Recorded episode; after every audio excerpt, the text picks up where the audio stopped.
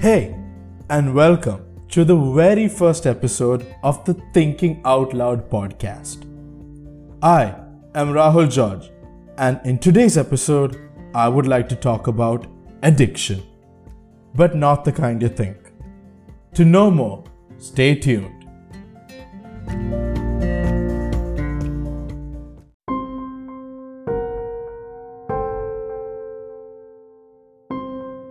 I don't have to state it out for you that addiction is a serious issue. At the very least, we have seen one person who struggles with addiction.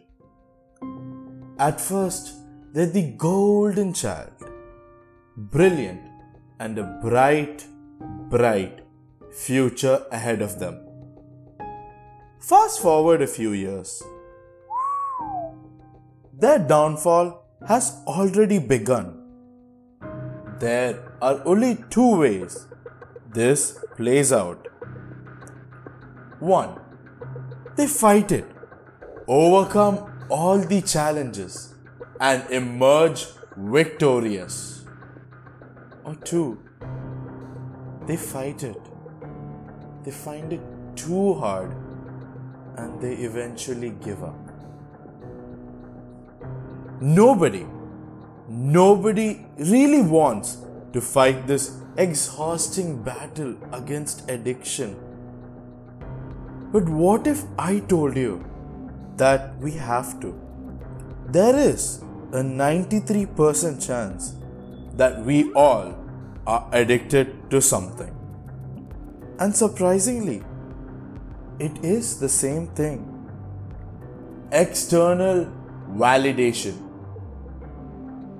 Genuinely ask yourself this question Are you addicted to it? I feel this issue has been getting out of hand, especially for our generation. I have seen people who are really good at something, some amazing designers, some amazing video editors. But all these people struggle with the same thing they struggle to believe that they are good at it. They need the constant validation from other people. Don't get me wrong. Feeling happy when someone tells you something nice isn't bad at all. It is a natural reaction to help you understand what I'm trying to convey. Let's dive in a bit deeper into both the mindsets. Let us take the example of Bill and Kyle. Bill is a third year engineering student. Apart from his academics, Bill runs an Instagram page where he shares his illustrations. People always appreciate Bill for his work. Occasionally, people approach Bill to make an illustration for them or their loved ones.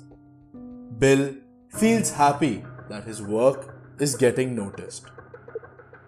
One day, Bill gets a few comments on his post that told him his work sucked.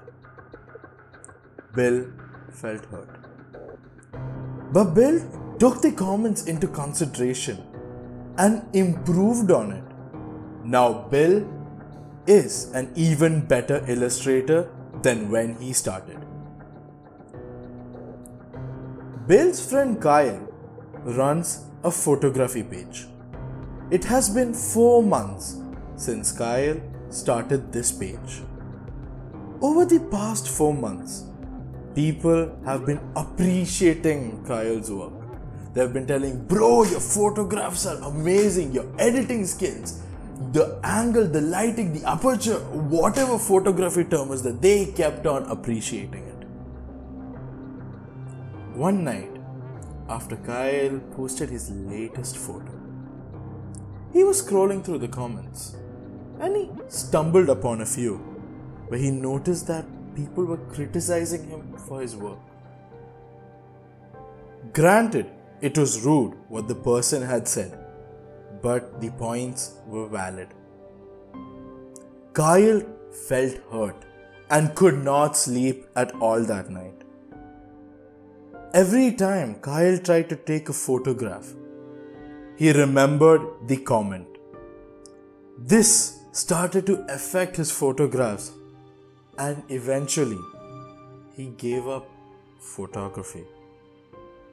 In the case of Bill, he never let any of the comments get into his head, either be it positive or negative. He kept on continuing as he loved to do illustrations. When he received that comment, he took it as feedback and worked on it. But whereas Kyle, he kept on thriving with the positive comments. When he got the first few negative comments, he focused on that. It affected his work and eventually he gave up. I see an alternate way Kyle could have dealt with this. Instead of having given up, he could have tried his level best and eventually overcome the negativity. But tell me, for how long can we keep on fighting? How long can we keep on fighting before we eventually burn out?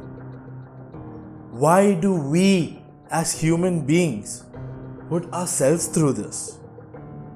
The answer we tend to focus on the things we cannot control. We cannot control how people react to the things we do. When you cook something, let's say pizza, you have all the ingredients that you need. You do everything perfectly. But just at the end, you overheated for three minutes. Tell me, is it possible that people will like it when you feed it to them? What can you do here? Will you cry that people didn't like it? Or would you ensure that the next time you do not overheat it? Yes, it does sound that simple. But trust me, it's not.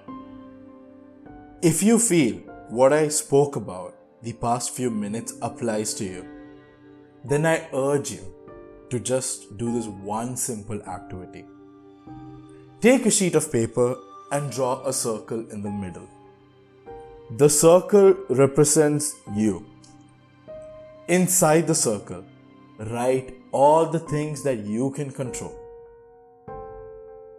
And outside the circle, write all the things you cannot control no matter how hard you try.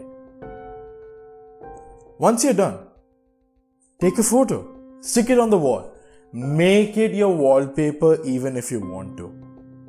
But whatever you do, ensure that that you have a way to remember that this paper exists.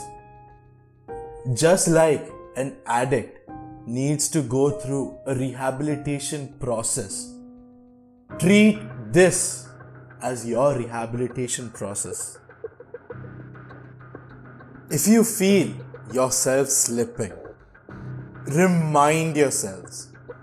Remind yourselves that there are things that you can control and the things you cannot. The choice is up to you.